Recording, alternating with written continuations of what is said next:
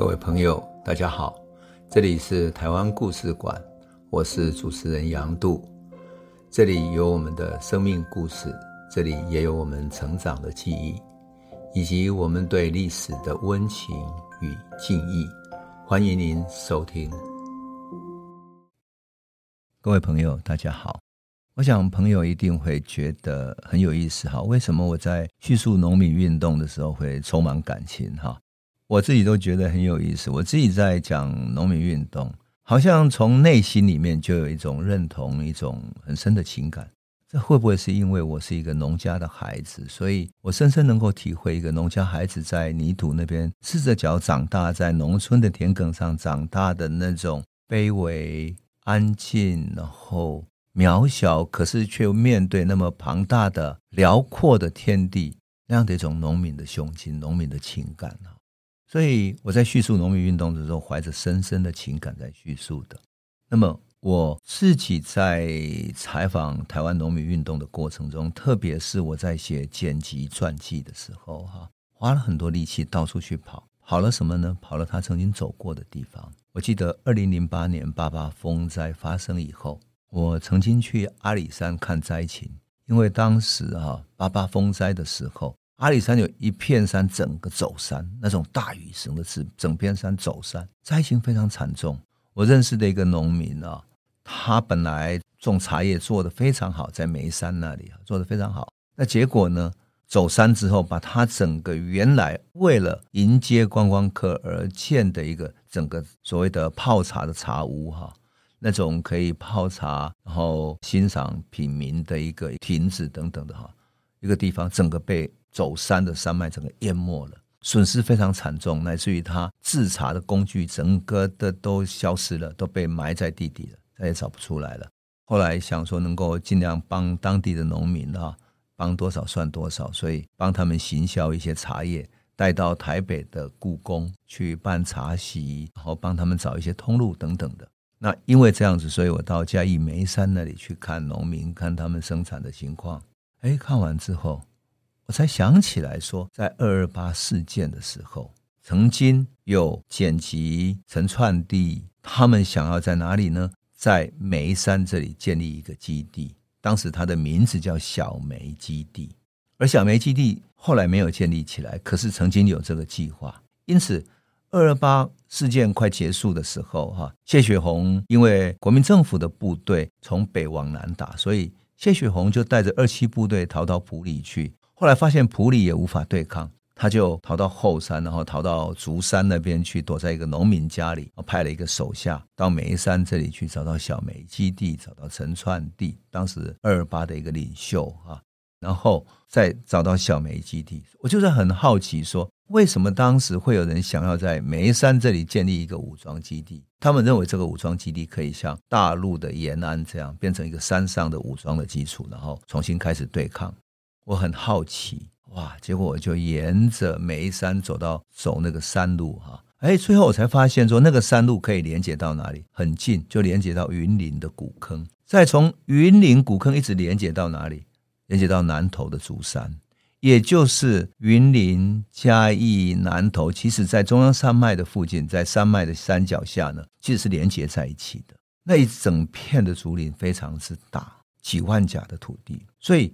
整个交通上是连接的，这就是为什么当时谢雪红会从那边逃亡，最后从云林古坑那边，再从嘉义这边逃亡出来等等的那一场开车实地考察的经验，使我认识到说，哇，原来日本时代的反抗，也就是日本时代竹林事件的反抗，延伸了这么久，从日本时代一开始统治时期的反抗，一直延伸到二二八事件，都变成了反抗者的武装基地。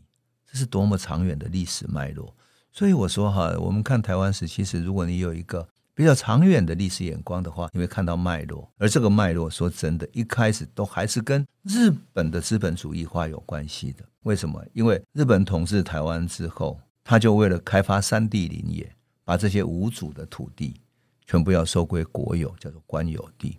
那么这整个。我刚刚讲的，从竹山、嘉义、梅山这一带占地那么辽阔的地方，有一万五千六百多甲的土地，当地的民众都是在清朝时期、康熙、乾隆年间哈，从福建移民过来的，经过历代的开垦种植啊，特别是竹林，竹林不断繁衍啊，蔓生，而且秘密的生长在那么广阔的森林里面。当地民众他们知道说这些竹林是一种资源，所以有时候他们会结伴进去山里面，去共同分享竹林的资源。大家有这样的一种习俗。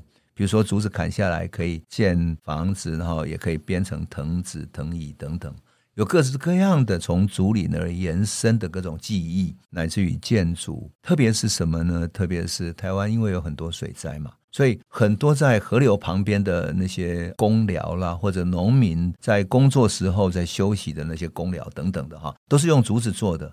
那把竹子插在地上，然后旁边再用一些竹叶子等等把它。包覆起来之后，上面再盖上草，就变成小小的可以遮风避雨的公寮了。这就是一种民间的生活习俗，民间生活资源的所需。所以在地的民众都认为说，这是大家共有的财产。贫穷的人，如果你很勤劳，天天进山去砍竹子，然后你那么勤劳的背出来，你可以在街上去卖。那你就可以过你的生活啊，可以生存下来。所以没有人要去争取这个竹林的所有权，因为这是大家共有的。谁能够敢号称是他所有呢？那你不就剥夺别人的生存权了吗？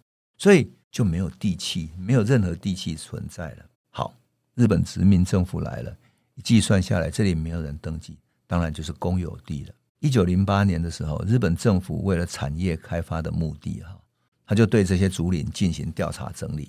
他采取了两面手法，一边告诉民众说，这些土地没有所有权，但是我准许你们继续在里面工作，然后继续去采伐竹子，没关系，你们都可以用，他就没有矛盾。可是呢，他还用什么呢？用保护繁殖跟经济利用为理由，认为说在地民众的配合跟官厅的主导之下，这个地方最适合建立一个纸浆工厂。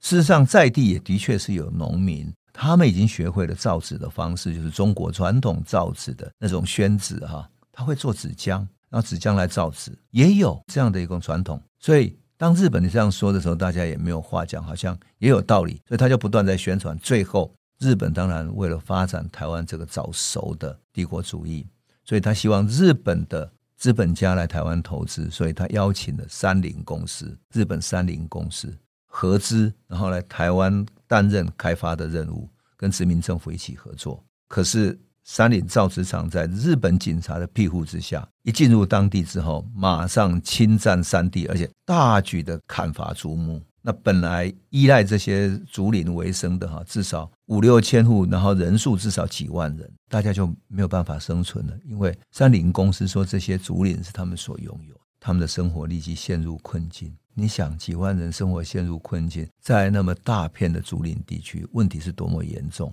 所以他们就跟总督府的林野调查会，就早期进入他们村子里面是一个林野调查会，他们提出抗议，他希望总督府说：“好吧，你好歹把土地放领给以前我们就在这里有生产连带关系的人呐、啊，我们附近的居民，我们至少可以去采伐一点竹子，或者采伐一点竹笋等等，我们可以生存下来。”最后林野调查处呢，居然跟当地的。日本人所利用的御用绅士，让他们出来讲话，说什么呢？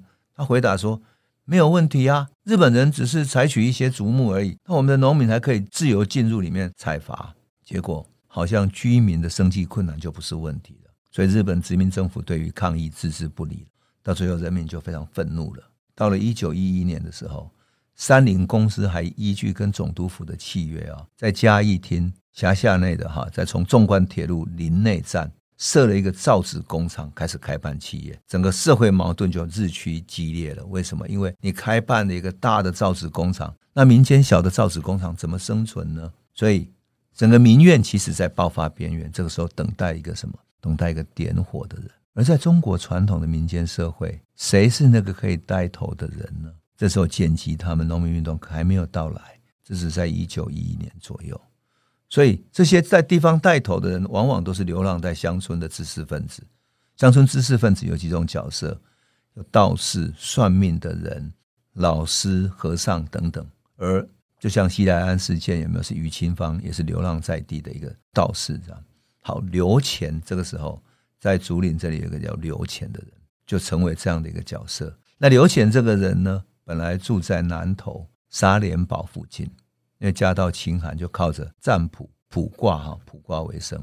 但是至少他在地方上，因为他卜卦有一点准确，所以受到敬重。他曾经被日本警察侮辱说，你根本就是一个迷信的工具，所以欺负了他，而且没收了他占卜的工具。所以他感觉到日本这样欺负人，干脆就搬走了，躲避了，然后搬到大安山那边去住起来，然后建了一个小的那种寺庙，自己在里面礼佛，有时候下山住在他的信徒的家里面。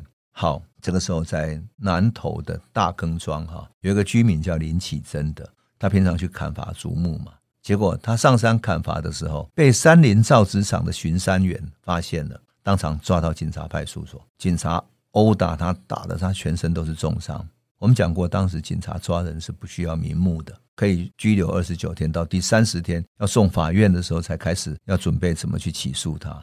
如果都没有任何名目，就把他放走。但前二十九天你白白被打了，那因为他被打，林启生被打，村民平时就很生气，就跑到刘乾这里来诉苦。刘乾眼看时机成熟了，他决定起来反抗了。所以在一九一二年三月的时候，他开始起义。那么刘乾作为总指挥，起义的人员包括了被打的林启生，还有林家的一些人，乃至刘家，乃至在地萧家等等在地的农民。集结起来去袭击哪里？袭击竹山镇的叫定林这个地方的派出所。那么距离这个地方林奇府都还有五公里。等到杀了两个警察，还有一个台湾人的巡查捕之后，他们就开始宣告要攻打其他地方了。所以去攻打林奇府支厅，一个警察的支厅。想不到去攻打的时候，本来是没有组织的嘛，哈。到达的时候，开始听到说，哇，日本警察开始组织起来对抗他们，很多人就害怕啦。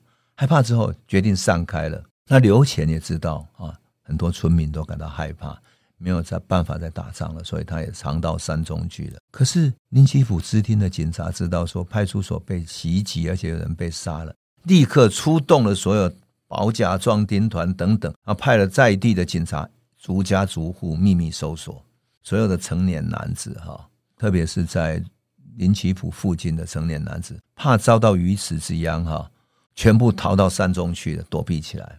那当时呢，警察在那里啊，没有抓到逃亡的几个人，可是还是继续在搜捕。最后搜捕了多少人呢？抓捕到抗日的义民总共十二个人，当场被杀了一个人。最后抗日的义士有八个人被判死刑，包括了刘乾、林启珍等等，这就林奇普事件。可是最反讽的是什么？三菱公司因为计划错误嘛，所以贵族的产量不足。他的子子也做得不好，他们不会做，所以产品粗劣，收支不相抵，最后投资失败，于是就停办了，枉费了一场林奇普事件，这么多的人死亡，他只办了两年多的时间。可是要知道，三菱公司只是停办了造纸业，可没有放弃对竹林的经营。他知道农民很不满嘛，哈，所以就投资什么呢？投资不必花什么成本，叫做竹林的增值跟林相的改善。竹林增值，竹子不就自己会一直长吗？林相改善其实就是去砍伐竹子，砍下来之后拿去卖，就是这样子而已。所以当地哈在总督府签约许可下，竹林里面有九千多甲，原野有六千多甲，一万五千多甲的土地就这样全部划归三菱公司所有，而且三菱公司用这个总督府的许可跟当地的民众签约，签约什么？签约，农民如果要进去的话，哈，要得到他们的许可，而且契约呢，十年，前十年，三菱公司准许民众可以免费使用，无偿的去使用竹林里面的竹笋啦、竹子的资源等等的。可十年后，十年后就是你等于承认了山林的实际所有权。但是不管怎么样，哈，农民其实一点办法都没有，就签约了。好，大家相安无事的过了九年。到了第九年，事情复杂了。为什么？文化协会的思想启蒙在全岛各地激荡起来了。竹林这里的民众生活受到压迫，所以他决定起而抗争。他们知道说，如果山林取得土地的业主权的话，以后契约就不会这么宽松了。所以他们要求说，山林取得业主权之前，两边要谈好条件，签订协议，就这样子，整个抗争又重新开始了。一九二五年七月要期满的当天，哈，竹山庄发动所有的农民起来，拒缴租税课赋，而且呢，宣传拒绝哈保甲的义务，就是互相监视的保甲义务，而且。本省人在就读的公学校也发动他的孩子进行罢课，还而且他们还向台中州的警务部去陈情，动员四百多个人到竹山郡的役所去示威，所以整个对抗就拉大了。这样，所以所以说真的，这个整个事件已经不是林奇普事件那时候的农民起义，而是现代性的社会运动模式了。就这样子，竹林这个地方成立了农民组合，而且。他们又邀请谁呢？邀请农民的组合长建吉，跟竹喜庄的农民林龙等等的这些人，共同来参加了这场对抗。整个在地群众的对抗马上升级了。到了一九二六年七月的时候，我们都知道彰化不是有二林事件吗，所以日本那边派了一个劳动总同盟的干部，叫一个律师叫麻生久的，来台湾帮助二林的农民去打官司。简吉就安排麻生久到各地去做演讲，竹崎也是他演讲的重点。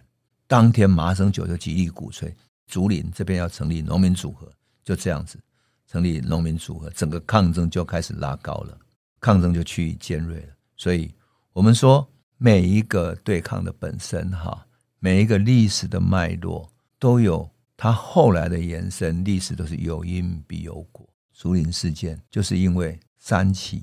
三起就是因为日本的殖民主义政策，而殖民主义政策又剥夺了农民的生计，所以农民运动就是这样开始的。而这场农民运动不断扩散出去之后，最终会演变成为什么呢？多么强大的对抗呢？我想，我们今天先讲到这里，我们下一期再来继续诉说职业革命家剪辑他如何的奔走。这里是台湾故事馆 Podcast，我们每周一、周五会固定更新新的台湾故事，请随时关注台湾故事馆粉丝页，按赞并分享。最后，我们工商放送一下：若你对本节目有兴趣，可以购买纸本的《有温度的台湾史》，更方便您阅读。本节目由中华文化永续发展基金会制作。连振东文教基金会赞助。